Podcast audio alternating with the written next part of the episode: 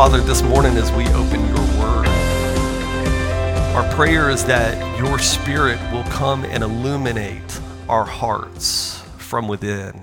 I pray, Spirit of God, that just as Jesus said, you would be the one to remind us of the things the Lord has said, that you would be our teacher. I pray in this moment that you would teach your people things that I cannot teach them, that you would do a work that's far deeper than words could express. And um, we'll just give you thanks for it and we'll celebrate your goodness. In the name of your great Son, Jesus. Amen, amen, and amen.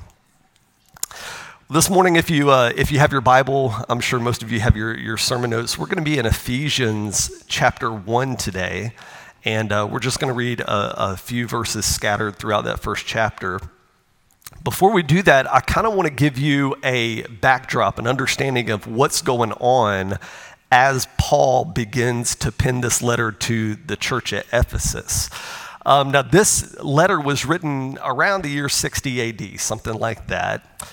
But about 10 years before that, something had happened in Christianity that would, would absolutely change Christianity for all of human history. It was an event that's found in the book of Acts in chapter 15, is what today we call the Council at Jerusalem. Okay?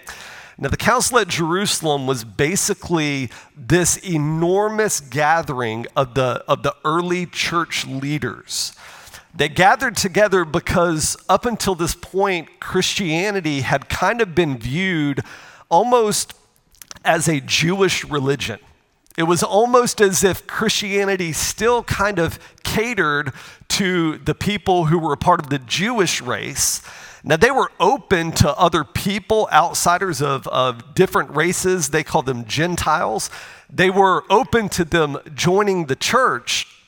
But the, the powers that be, the Jewish leaders who had converted to Christianity, they were still applying their same laws and traditions and rituals. They were putting that weight on the back of the Gentiles that weren't even Jewish.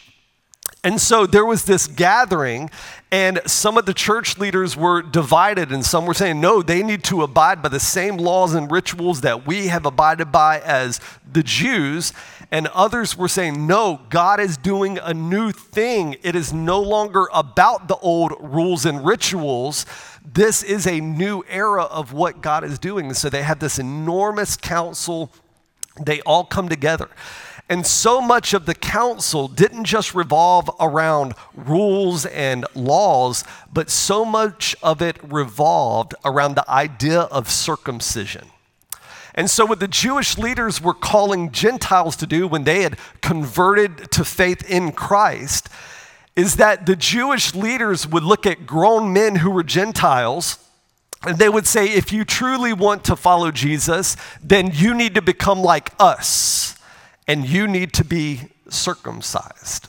You can join us, you can be a part of this offshoot of Judaism, but pass the knife because we got to make sure that you're circumcised so that you can follow all the laws that we have had to endure. And so at this Council of Jerusalem, they, they come to this decision. It culminates in this decision. And Peter steps up, and James, the brother of Jesus, steps up, and they say, No, God is doing a new thing. Gentiles are no longer second class citizens in the kingdom.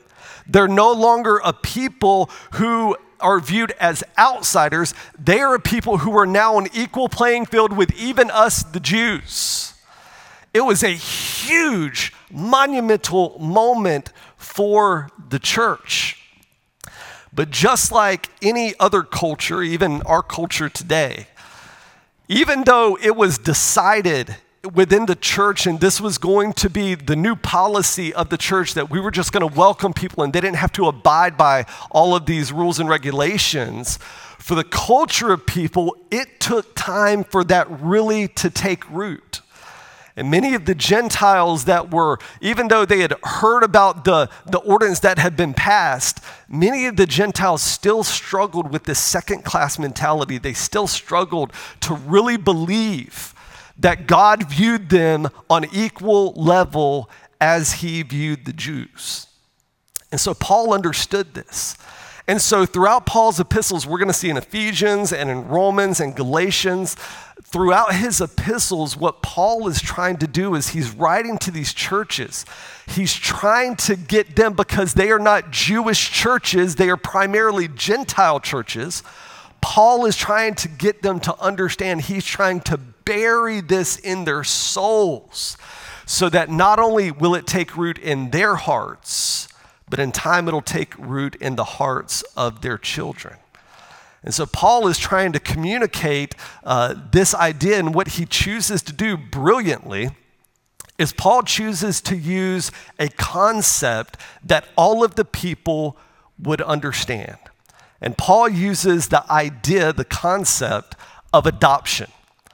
You see, for the people who were Gentiles, um, in, in, in uh, Roman Greco culture, adoption was a very common thing that would happen um, among the people. It wasn't the same as it is today. Oftentimes, in, in modern times, when people adopt a child into their family, it's usually about the welfare of that child.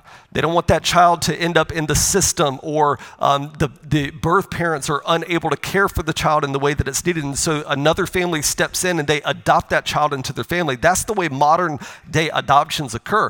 But in Greco Roman culture, it wasn't so much about the welfare of the child. Oftentimes, what it was about was the namesake of a family and the lineage continuing on.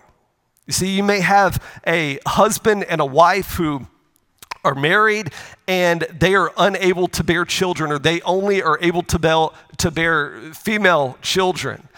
And they may, in their community, have another friend or a couple and they have multiple sons in their family. And so this family would come together and make a decision. We need to adopt a son so that our namesake can carry on. And so they would have this discussion, and they would go to this family and have the discussion. And there would be this incredible ceremony that I don't have time to get into, but this very uh, symbolic ceremony that they would go through. And the son would leave from one family and be adopted into this family so that the namesake could carry on and the lineage could continue. And in Greco Roman culture, it wasn't just that you shifted families.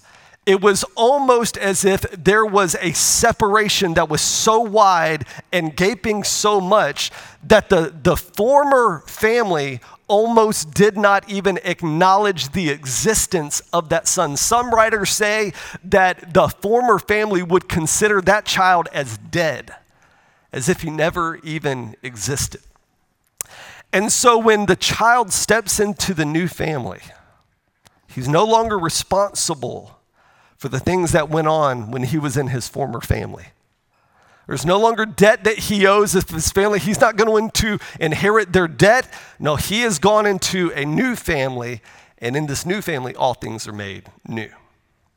And so, in this type of culture, this is what Paul writes to the church at Ephesus. This is what he says. He says, Even before he made the world, God loved us and chose us in Christ the Father decided in advance to adopt us into His own family by bringing us to Himself through the Son, Jesus Christ. This is what he wanted to do, and it gave him great pleasure. He is so rich in kindness and grace that he purchased our freedom with the blood of his Son and forgave our sins. He has showered his kindness on us. Furthermore, because we are united with Christ, we have received an inheritance from God, for He chose us in advance, and He makes everything work out according to His plan. And when you believed in Christ, He identified you as His own by giving you the Holy Spirit, which He promised long ago. Way back in the, um, in the early mid 2000s, uh, many of you may know that um, there was this explosion, there was kind of this phenomenon on the internet, and it was called blogging. Anybody remember blogging? This was before social media. As a matter of fact, when social media came out, when Facebook, MySpace, Twitter, all these things came out, they were considered micro blogs.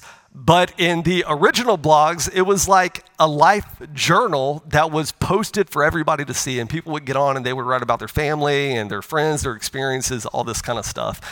And I am so ashamed and embarrassed to admit this, but I jumped on that bandwagon. And in the mid 2000s, I had an extensive blog. And I am so very thankful that it is buried way, way, way, way, way deep in the, um, in the abyss of the internet. Um, but I jumped on that bandwagon and uh, I would write the same kind of stuff about experiences. I would write a lot about ministry and my family and marriage and different things like that.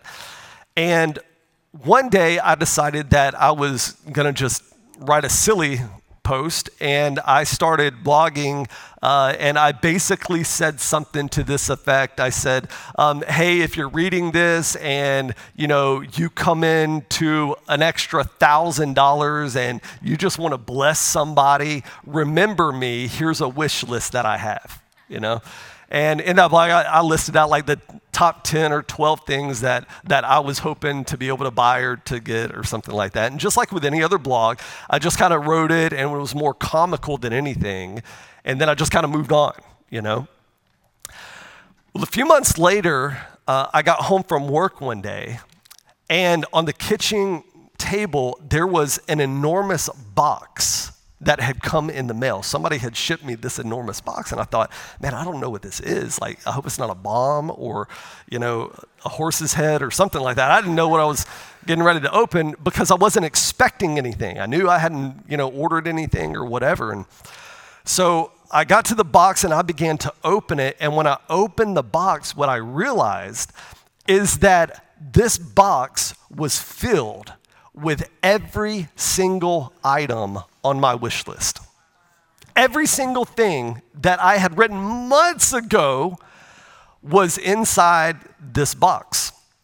What had happened is that my dad had saw my post and over the next few months, he decided that he wanted to accumulate these things and, and send them to me as a gift. And uh, I got to be honest with you, I was beside myself. It was one of those things where I may have been, you know, close to 30, but I reverted to like 13 and I was just tearing through. I was so excited. Everything on my wish list.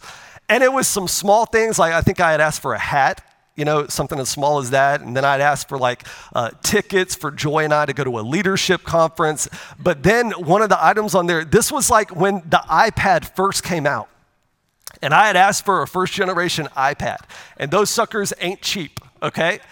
And I remember opening the box and there was a brand new iPad inside the box. It was one of those things. Do you remember being a kid at Christmas? And you start going through things and you're so excited about this one thing, but then you see another gift and you kind of put this to the side and you start rifling through. And before it's all said and done, later in the day, you realize, oh, I forgot about this. And you kind of put this gift aside and it's like you rediscover the gift all over again. It was that kind of a day for me. I was a grown man, but I felt like a little boy. And uh, it was really a, a really special moment in, in my life. Well, the reality is for the Christian, salvation, our salvation, is like a giant gift box that is filled with gifts. It's a giant gift box that is filled with all kinds of gifts. It's filled with things like justification. The idea that God views us now as if we have never sinned is a gift that really deserves a series of sermons in and of itself. The idea that God has gifted us regeneration, that He has brought our dead spirit to life again, is a gift that He has given to us that we are sanctified, that we are set apart, is a gift that God has given to us, that we have been bought back by the precious blood of Christ, that we have been redeemed. This is a gift within the gift of salvation. But as we rifle through all these gifts and we give so much attention to, to, to all of these, which we should, because these are doctrinal truths and these are things that we will die for. There's one of these gifts within the gift of salvation that sometimes, if we're not careful, we can kind of overlook it or be excited about it in the moment, but kind of set it to the side and forget about it because all of these other things are so fascinating and so intriguing and so exciting. And it's the gift of spiritual adoption. It's the idea that not only did God, through Christ, forgive us of our wrongdoings and our rebellion, and not only did he buy us back with his own blood, not only did he look at us and call us sanctified and justified, but beyond all of that, he looked at us and he said, I don't want to just give you those things, I want to bring you into my family where I'm no longer just God Almighty, but I'm God Almighty, your Father. It's a gift. I got to tell you, it's a gift that keeps on giving. And I'll tell you, as I looked through the box that my dad had sent, I remember inside the box, he had printed out my, my blog and, and he had just done a checklist of every gift that was in there. But on the back of that, he had written me a note. And I got to be honest, the note was a gift itself. And the note, as even though it wasn't something that he purchased, the note helped me understand all the other gifts. It helped me understand why he gave me all those other gifts. And it was simply this Hey, I read your blog. I think you're a great writer. I love you. I'm proud of you. I just wanted to bless you.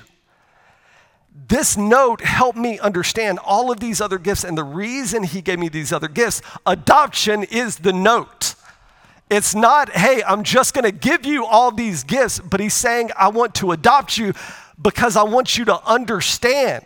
I'm not doing these things out of obligation. I'm not doing these things because you've earned it or because you deserve it. I'm doing all these things for one simple reason because of love because of the depth of my love for you, I want to bring you into my family.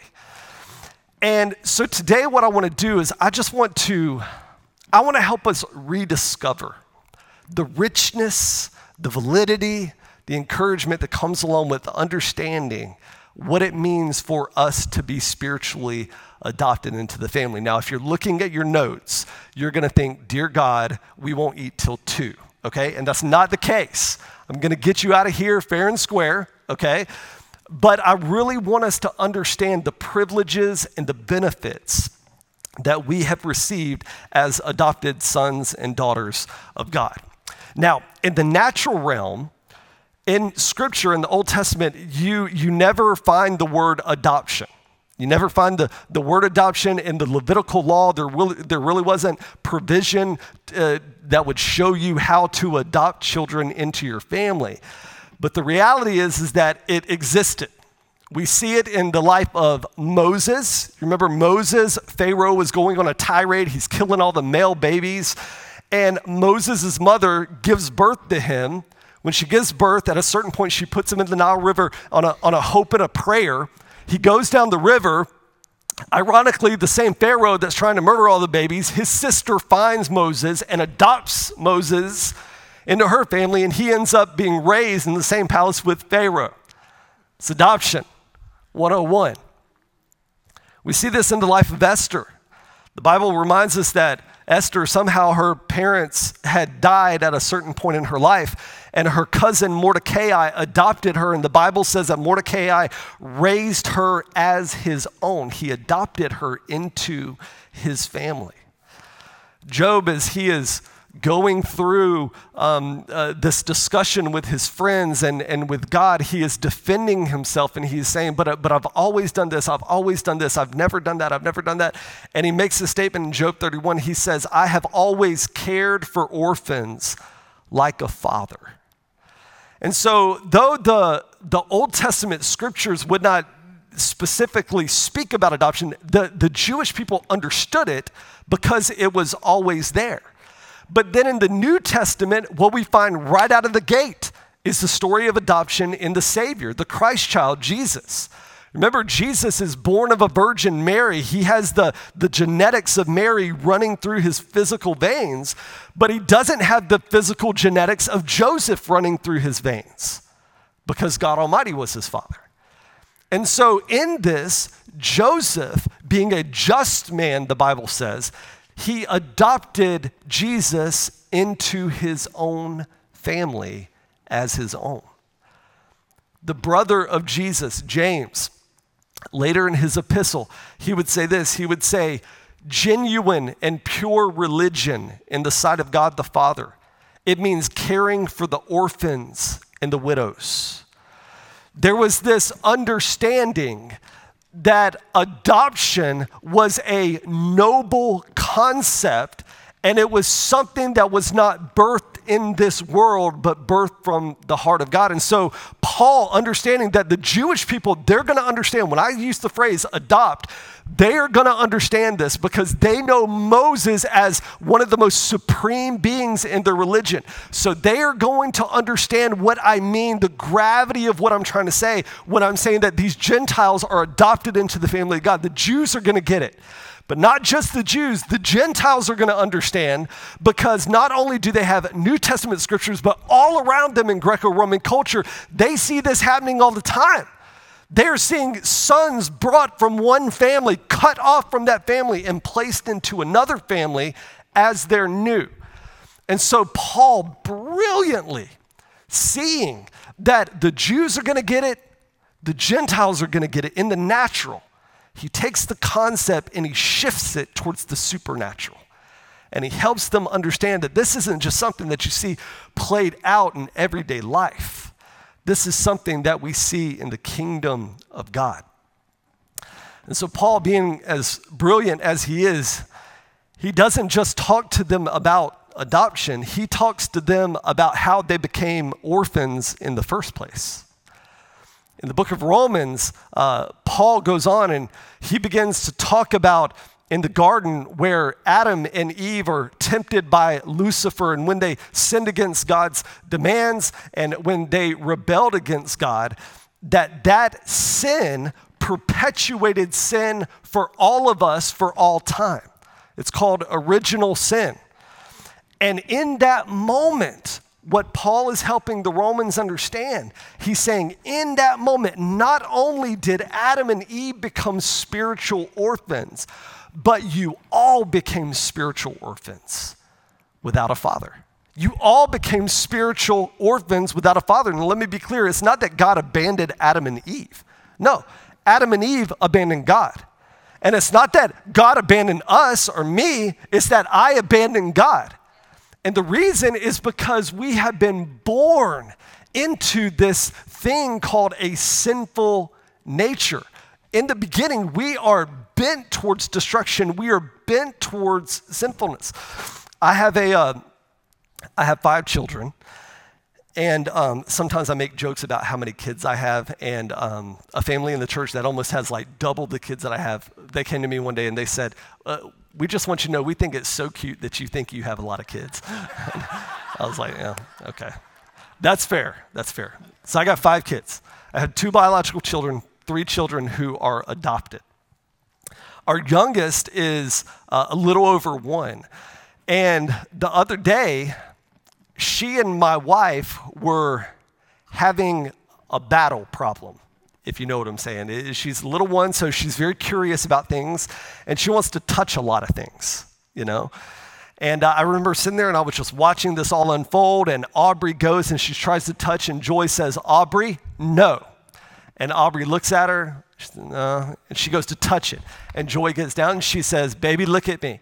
No, do not touch. And Aubrey looks says, uh, You don't know what you're talking about. She goes to touch it, and mom says no. And I'm sitting there just watching. I am so, like, I've done this a lot, you know? And so I'm, I'm sitting there, I'm just like, oh man, this battle, you're not gonna win. I mean, you'll win, you'll win the war, but you're not gonna win this battle, right? This kid is gonna touch it regardless of what you say. And I'm sitting there and, and she, she keeps going. And after a few minutes, Joy is just exasperated.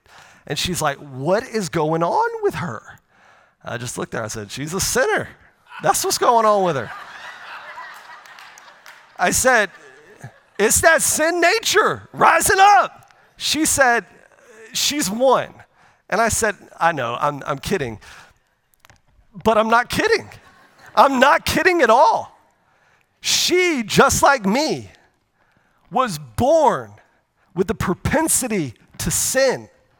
And not only to rebel against human authority, but to rebel against divine authority. I think, I think you are all incredible people. But let's be honest about who we once were. The Bible makes it clear that before Jesus, Paul said that we were considered children of wrath, destined for the wrath of God to be poured out on us before Christ made a way for us. We love um, John 3.16. I mean, it, it's the most known verse in, in all of Scripture throughout the world. For God so loved the world that he gave his only begotten Son, that whomsoever should believe in him would not perish, but have everlasting life. It is a verse of hope. It is incredible. I cling to it. I thank God for it. But 20 verses later, in the same chapter, listen to what John writes. He says, But whoever rejects the Son will not see life, for God's wrath remains on them. What the Bible is crystal, crystal clear about is that you and I are broken, sinful, rebellious, depraved human beings. We have rebelled against God. And the only good that we have ever done was recognized it and begged God for mercy from his own wrath. And in this brokenness and in this place of detriment, God works not only to forgive us, right? That would be enough in itself if He was like, I forgive you, you can go to heaven. But He goes beyond that. And He says, I'm not just coming for your sin, I'm coming for you. And he builds this case where we can not only call him God, but we call him Father because he worked to buy us back. When we talk about salvation, especially like in theological circles and stuff, it can feel so cold and distant because some of the terminology that is used, like justification and those type things, those are legal judicial terms. Like even in Old Testament times, those were judicial type terms. And sometimes our salvation can feel so cut and dry and so cold, and it's like, well, God said He would do it, so He was obligated to do it. And it totally leaves out the component of God's deep love for people. And the point of what I'm trying to say is this is that God could have forgiven us. He could have done all this stuff for us and still not chosen to adopt us into his family. He could have let us come to heaven, but you know, you guys can come to heaven, but you got to stay like right out here outside the palace, you know? No, the father said, no, no, no, I don't want you just to have access to the kingdom. You've got access to everything because you're not just a servant, you're a son, you're a daughter. You're a child of the Most High God. And so, spiritual adoption is a step beyond forgiveness. Forgiveness is the most incredible gift that we could have ever been given. But spiritual adoption is a step beyond it. One of my favorite writers, he said this he said, Justification is when we are acquitted in God's courtroom, but adoption is when we are welcomed into God's living room. It is a whole nother thing to consider that we've been forgiven, but now we're brought in as sons and daughters. It is a whole nother thing. It's as if God, in all of his goodness and in all of his mercy, he stood on this side with the family of light, family of those who were devoted to his good name. And he looked across this incredible gap, this abyss, and he saw a family of darkness. And he just simply called out and he said, I have made a way. All you have to do is come. You don't have to pay any fees. You don't have to do anything for this. I paid it all. All you have to do is come. And for those who stand on this side of the gap in the family of spiritual darkness, we'll call it, for those who reject this generous, merciful offer of our God are indeed deserving of the wrath that's justified. But those who receive it, the Bible says, but those who would receive it are dubbed with the honor of being called the children of God. And so today, what I want to do, I just want to take a few minutes and I want to, I want to talk to you about the privileges and the benefits that we receive as being the adopted sons and daughters of God. There are 12 different things I'm going to mention. Most of these I'm going to just blow right through, and some I'm going to camp out on for a second. Number one is this adopted children have been bought back by God. Galatians 4 4 and 5 says this When the fullness of time had come, God sent forth his son, born of a woman, born under the law, to redeem or to buy back those who were under the law so that he could adopt us as his very own children. See, today in, in modern times, um, when you go to adopt a child, there are three different options between the two families. Um, there is one option that is called an open adoption. And basically, what that means is that if I adopt a child into my family, an open adoption means that these two families are still going to kind of share the child, if that makes sense. This family, although the primary responsibility is with this family, this family is still going to have influence over the child. This family is still going to be able to kind of shape and craft and mold this child. This is an open adoption. The second option is what we call semi-open or semi-closed, whichever if you're, you know, glass half full glass. Semi-open, semi-closed adoption. And it basically means this that um, the, the child is going to live with this family, but this family can still have some level of influence as long as these parents permit it right? So there may be and this means like uh, you know monitored visitation or you know you may you can go with this family for a weekend or something like that. That is an, a, a semi-open adoption. But then they have the option that's called a closed adoption. And what that means is that once the adoption has been finalized and a child has brought from this family and placed into this family, the former family has no influence or rights over the life of this child. No longer. And in Greco Roman culture, there was no such thing as an open adoption. There was no such thing where a child may be brought from this family into this family, but this family is still just hanging out with the kid and everything. There was nothing like that. Every adoption in Greco Roman culture was a closed adoption. You are no longer a part of this family. You are now a part of this family. You no longer owe this family anything. You are now, your allegiance is now to this family. One guy wrote this about the Greco Roman culture. He said, an adopted son was considered like a son born into the adopted family. Even if he was a grown man, by the time he was adopted, he received all the rights and privileges as if he were born into the adopting family. He could no longer inherit from his former father, and he was no longer liable for the old debts from the former family. So far as his former family was concerned, the child was dead. In other words, what Paul is trying to communicate is a spiritual parallel. He's saying, listen, you know, in your culture, when you see a child that's taken from one family to another family, and this, this family just considers you're dead to me, there's no longer influence, there's no longer any type of, of, of play between the two. He said, that is what God has done for you. He has brought you from one family into this family, and this family no longer has a right over you. It no longer has influence over you. You no longer owe this family. You don't owe them a debt of sin. You don't owe them a debt of gratitude. You don't owe them any type of condemnation. You don't owe them your shame. You don't owe them anything. They are dead to you. You have been brought into a new family. And in this new family, you don't have to worry about paying things back because everything has been paid well, well in advance. And so, as adopted children, we have been bought back from death, hell, and the grave, from our sin. We have been bought back from God. Number two, adopted children receive blessing and privileges from God in this lifetime. In physical adoption, a child receives immediate benefits.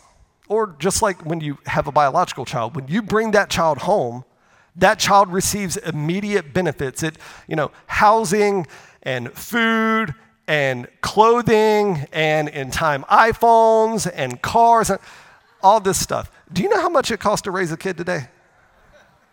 I read somewhere it's something like between by the time a child is born and the time they graduate high school, it's something like $280,000 that you'll spend on that child in their, you know, adolescent window. It, it takes a lot to invest into a child, to care for a child. But when a child is brought into a new family, they receive those immediate benefits just as if they were a biological child. And in the same way, in spiritual adoption, we receive immediate benefits when we enter into our new family. We receive not only the love of God, the, the, the, you know, the lack of condemnation and shame and all this kind of stuff, but God has given us even more stuff. He's given us His Spirit, He's given us giftings, He's given us talents, He's given us a spiritual family, He's given us the potential that we can have spiritual fruit one day. God has given us immediate benefits in this life, but it's not just benefits that we receive in this life. God says because we're adopted sons and daughters, we also receive an inheritance in the life to come. Paul says this He says, The Spirit Himself bears witness with our spirit that we are children of God, and if children, then heirs, heirs of God, and fellow heirs with Christ in the life to come, do not be mistaken what it is about. It is not about fluffy clouds and harps. It's not about wings and it's not about gold. It's a brand new existence for the children that have been brought into the family of God. And it includes things like reward for the good things that you have done on this earth not only for other people as individuals, but to further the kingdom of God. You will be rewarded, the Bible says, for the good things that you have done. The inheritance is a reward for those things that we have done, but it's not just that. The Bible makes it clear that we will rule with Christ, that we will reign in this new kingdom with Christ. And we will have roles and we'll have responsibilities. We will have purpose in the life that's to come. But probably the most exciting thing is that God says that at, at this point in the new life that we are also going to receive the gift of glorification for our body, for these mortal bodies, which I gotta be honest, some of us are more excited than others about that, okay? But these are not just things that we receive in this life and the benefits, but also in the life to come. Number four, adopted children possess the Spirit of God. Romans 8, Paul writes this. He says, The spirit you received does not make you slaves so that you live in fear again. Rather, the spirit you received brought about your adoption. Listen, in the Garden of Eden, we see the manifested, concentrated presence of God fill that garden. We see, we see the presence of God fill the garden. Following the rebellion, we see the concentrated presence of God begin to fill the tabernacle of Moses from time to time. From the tabernacle, it went to David's temple and Solomon's temple. It, it, the concentrated presence of God would, would fill it from time to time and then go. But now we live in an era where the risen Christ has gone and the Spirit of God has come and he doesn't just fill places from time to time with the concentration of his presence, he fills the temples of God with his concentrated presence. There's no longer a divide, there's no longer a curtain, there's no longer a barrier between our relationship with God in heaven because the Spirit of God, as his children, we possess that. And when the Spirit of God possesses us, Jesus told us all the good things that the Spirit of God would bring about for us.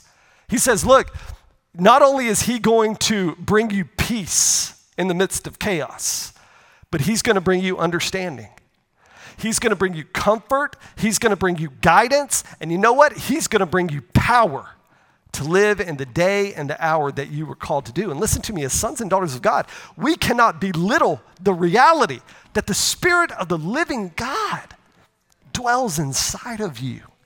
And He dwells inside of me. A privilege. Listen to me. This is not very kind to say, but it's true. You possess something as a Christian that the non Christian does not possess. You want to know why the world is absolutely bonkers? It's because so many people do not possess the Spirit of God. I read yesterday the American Medical Association is suggesting that we no longer put gender on birth certificates. Listen, I'm not saying this for shock value. I, I, it doesn't, whatever.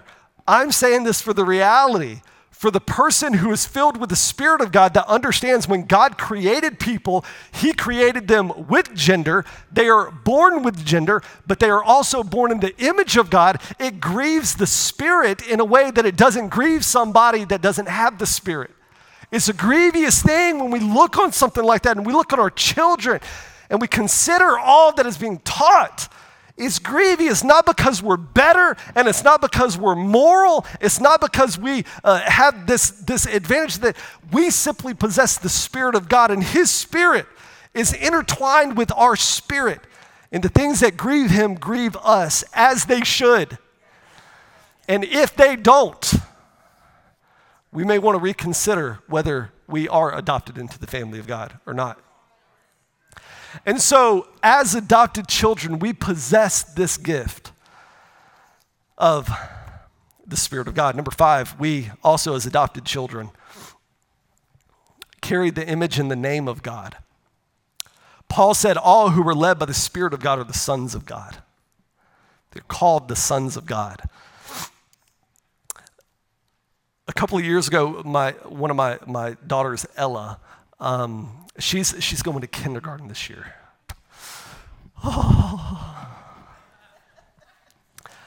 You know, when you're six, you really shouldn't be in public school for eight hours a day. It just shouldn't be, all right? I know you probably don't agree with that. That's okay. You can email me at glenn at christianlifecolumbia.com. I'll be sure to get right back with you as soon as I possibly can. Um,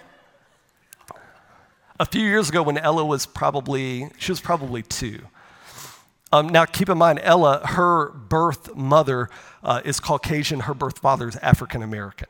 Okay? I had her in a doctor's office or a dentist office, I can't remember which one it was, and Ella was kind of just laying on my chest, and um, she was either sick or nervous or something like that, but she was just cuddled up, you know, to me. And um, the sweet little older lady, she comes walking by and she looks and she says, That is the sweetest thing and she looks and she goes, Oh my goodness. She said, She has your hair. she just kept walking on. I said, Oh, thank, that, that, that means so much. Um, now, if you've ever seen Ella, she clearly does not have my hair. Okay? Clearly. But Ella does carry my name. See, she's not just Ella, she's Ella Henderson. And she's not just Ella Henderson, she's Corey's daughter. And she's not just Corey's daughter in the church world, she's Pastor Corey's daughter. And whatever my name carries, for better or for worse, listen to me, mom and dad, for better or for worse, whatever my name carries, her name is going to carry. As sons and daughters of the Most High God, do you understand the weight of what his name carries on our life. We are made in the image and the likeness of God, but not just that, we're brought into his family. We have a new last name. We are no longer sinners. And listen to me say this we're no longer just saints. It would be amazing if we were the saints of God. I would be on parades, I would be orchestrating things. I mean, celebration, confetti, the whole thing. Even if God had said, You're saints in my eyes. But it goes so far beyond that. He says, You're not just sinners and you're not just saints, you're my son. And that is a whole nother level. Because a son carries something that a servant doesn't carry. I'll tell you, the evangelical world has been ripped to shreds over the past few years, and, and some of it is justified. I mean, I'm an evangelical, but some of it's justified, some of it is not. We've done a lot of wrong. I don't think it comes close to outweighing all the right that we've done. Story for another day. But let me just let me just remind us that it is an honor to be called by his name. I'm despised. I'm despised. I'm not despised. My soul is grieved when I hear people say things like, I no longer call myself a Christian, but I do follow Jesus. Not only was the blood of Christ shed so that we could bear the name little Christs, but all throughout human history and church history, people suffered for this name simply because they wouldn't deny it. They were shoved into cages, and there were so many that were shoved into cages that they didn't die of starvation or from physical harm. They died of suffocation because they were so jam packed in there. They've been boiled alive and filleted alive, their skin filleted off their bodies because they simply would not say, I am not a Christian. Their name, they, they possessed a name that was unique and set them apart. And I'm gonna tell you, even in 2021, as much crap as we have done wrong, it is still an honor to be called by the name Christian. It is still an honor to recognize Jesus as our personal Savior, as the Savior of the world. It's still an honor to do this. And as adopted children, we have that right and we have that privilege. And I want you to remember that in the days to come. It is a right and it is a privilege to be called by the name of God. Number six, I am half, I lied earlier. I'm sorry. Lord, forgive me. The people of God need to forgive me. Number six, adopted children have been chosen by God. Paul tells us that even before the world was made, that God loved us and he chose us. This is astounding for this reason that even though God understood there would be rebellion and he understood his heart would be broken from my actions and your actions, he still chose to do it because of the depth of his love for us. I cannot identify on a God level, but I can identify on a human level. You can too if you're a parent or a grandparent. Because I'm gonna tell you this my Emery, she is our fourth child, and she's four years old right now. let me tell you what, that girl is spunky as a day is long. Y'all need to pray for your boy, okay? She's as sweet as a day is long, but you know, if you look at her wrong, she may cut you, okay? She is, she's just amazing. I love her soul so deep.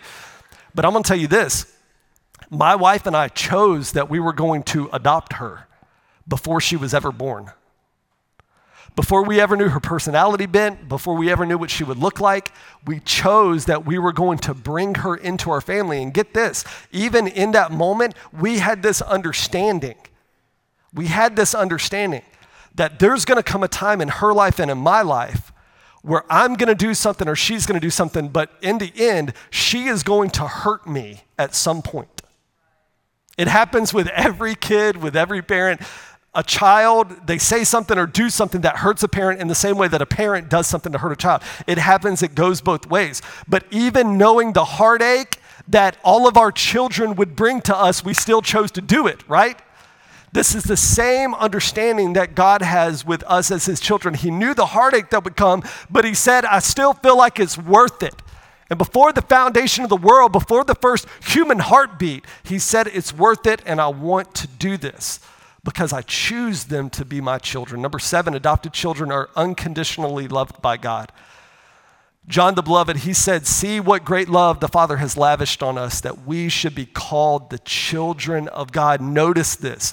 See the great love that God has lavished on us. He's, he's using um, extreme language here to help us understand how expressive God is in his love that we should be called the children of God. It is an unconditional love. And let me just say this an unconditional, unearned, undeserving love is probably the most difficult love to understand.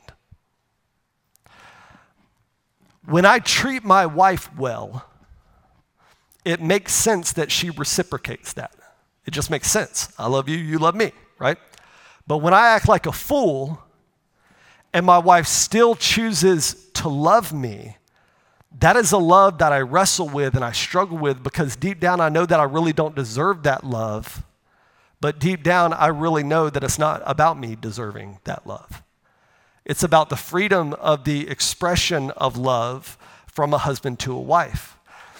And my relationship with the Father, it has always been a struggle for me. Okay? Uh, for years, for years, I've only been a Christian for 21 years. And for, I mean, I'm only 23, so that means, you know, I guess. Uh, I always wrestled with feeling like I'm never good enough to deserve the love of God. So, like, I had this mindset that, yes, God loves me because He said He loves me, right? He loves the world conceptually, universally, He loves the world.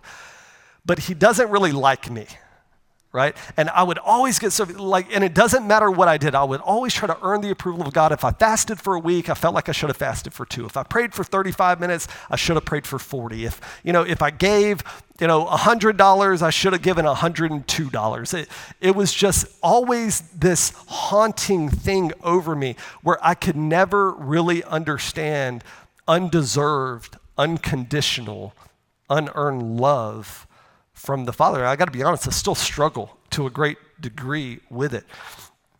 But I'll never forget, I want to tell you about a resource absolutely changed my life. It's a book written by a guy named Timothy Keller. He's a pastor theologian. And he wrote a book called The Prodigal God. And the entirety of the book is tackling the story of the prodigal son.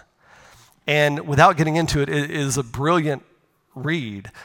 But I'm going to tell you, God used that to change my life, to change my understanding that God is not this God who's hovering, waiting for failure. Not waiting for a slip up. He's not waiting. He knows all of that. This is a God who stands at the door and he says, As soon as you turn, I'm coming and running. As soon as you turn, I'm coming for you. And I'm not just coming for you, but I got a ring and I got a robe and I'm going to put it on you and I'm going to bring you back into home and I'm going to restore you. And so for so many people, it's it's this idea that we struggle with the value that God puts on us. But listen to me, as adopted children, you have just as much. God loves you. Listen, I, I know this is there are a lot of technical ways to break this down. We don't have time to get into it. But, but let me help you understand this. God the Father loves us just as much as he loves God the Son. We, we are co heirs with Christ. Jesus is the Son of God, and we are the sons and daughters of God. I'm not saying we're Jesus. Please don't misunderstand. Like I said, I don't have time to break it down.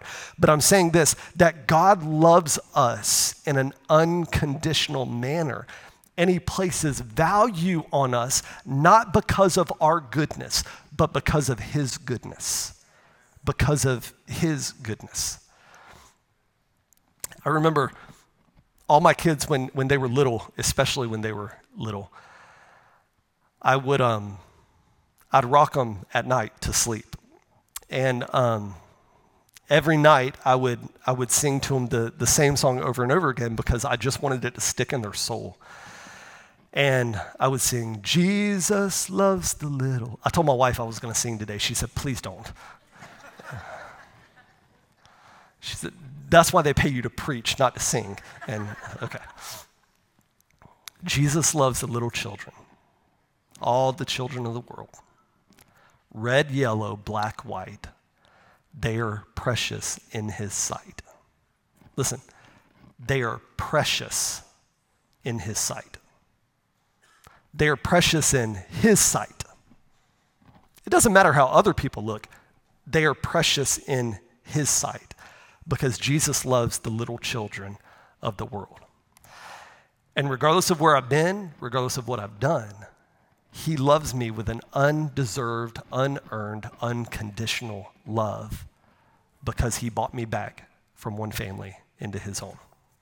Number eight, adopted family have, or adopted children have a new father in God. Number nine, adopted children have a family, or excuse me, adopted children are a part of the family of God. Number 10, adopted children fall under the care of God. Number 11, adopted children bear responsibility to God. We will talk about that next week. And finally, number 12, adopted children have a future hope in God. Jesus, you remember just before Jesus goes to the cross, he makes this statement talking to his boys, talking to his disciples. He gets on their level. They're fearful, they're afraid, they don't know what's going to unfold. They just know everything's about to shift for the worst. And Jesus comes to his boys and he says this He says, Listen to me, I will not leave you as orphans, I will come to you. And he looks at me and he looks at you and he says, Listen, I know the world's crazy, but I've not left you as orphans. I will come to you, and I won't just come to you, but I will come for you.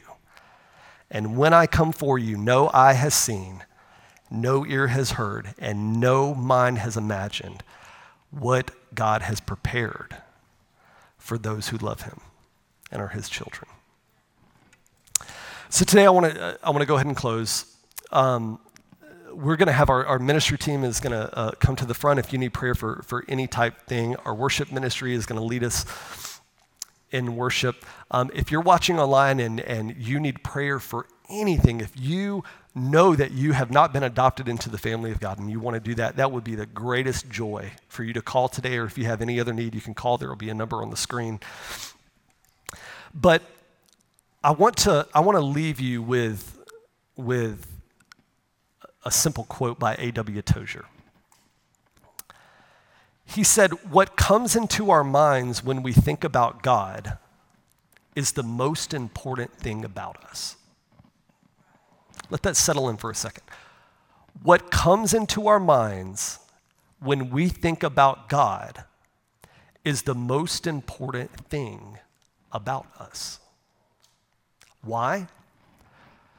Because whatever you as an individual believe about God, and I don't mean just what you say you believe about God, but in the depths of your soul, what you believe about God changes how you live your life. It changes how you view God, how you interact with God, how you interact with the people of God, how you interact with the church, how you see yourself, what you think about yourself, and what you feel about yourself. What you believe about God has a litany of ramifications in your life. And what I've been praying for, for you and for me is that we will begin to see God rightly. That we will begin to see Him as a Father rightly and that will leave all of our buts and all of our exceptions and all of our concessions. We'll leave all of that stuff outside the door. And we'll begin to see God rightly. And as we begin to see God rightly, that we will begin to see ourselves rightly. Let me tell you, that is probably the biggest obstacle of all of truly believing, knowing the depth and depravity that lies within, that lurks within, knowing all of that about ourselves, to truly believe that the Creator God truly loves me as His daughter, truly loves me as His son. To truly believe that is a, it's a paradigm shift and I've been asking the Lord to really break off things that don't need to be on your mind. Distorted views and perverted views of how God views you and how you view yourself uh, and how you view God, that God would break those things off of you, just like Saul, that scales would fall from your eyes and you would begin to see things as they really are. It's been the prayer of my heart for you leading up to this week because your answer to how do you feel God feels about you, how do you feel really about yourself, all, the, all these things, these are crucial to your spiritual development and your spiritual maturity. Crucial.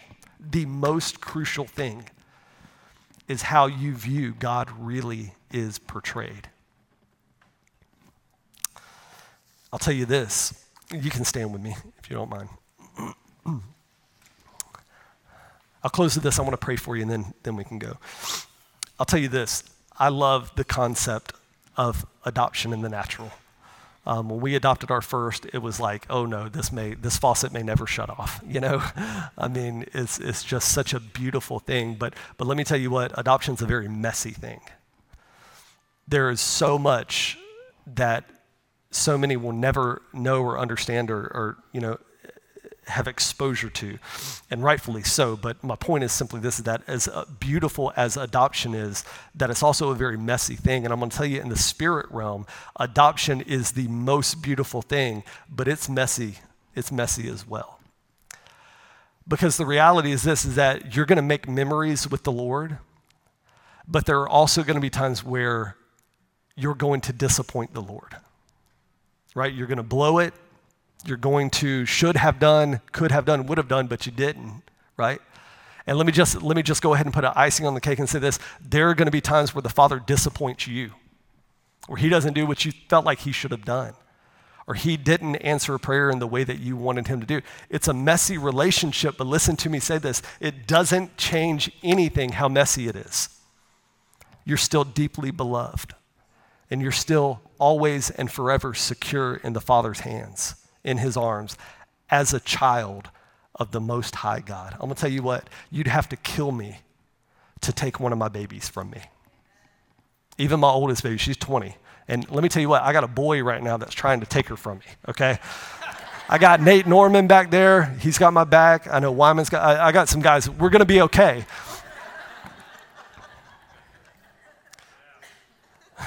but I'm telling you, no, he's a great kid. I love him.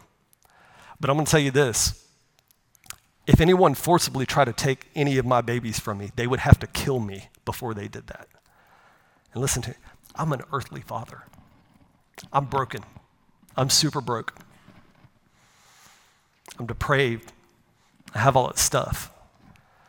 You're talking about the eternal God who is full of righteousness and justice. The idea that he could ever let you go should be the farthest thing from your mind. Jesus said it like this He said, God is the most powerful of all, and no one can pluck you out of his hand. Why? Because of love. Because you're a son, you're a daughter of God, and he loves you to that degree. Father, this morning, I thank you for this beautiful gift, so many beautiful gifts, the gift of salvation and all that comes with it. I'm so grateful. And Lord, as I've been praying for so long, I pray for this beautiful congregation, everyone who's watching online in Brown Chapel, that Lord, you would begin to melt away the wrong, distorted views that we have about you and about ourselves as your children. I pray that you will help us to see rightly and justly. Father, this morning, as, as people come, as they sit in your presence, I do pray that you will begin to break off mindsets that are evil, that are corrupt, that are not of the living God but our minds that are still influenced by this world. And I pray that you will give us the mind of Christ, help us to see rightly. Bless your people as they go this week. Give them an incredible week. We pray for you to protect them. Ask you to bring them back next week safely and soundly in Jesus' name. Amen, amen,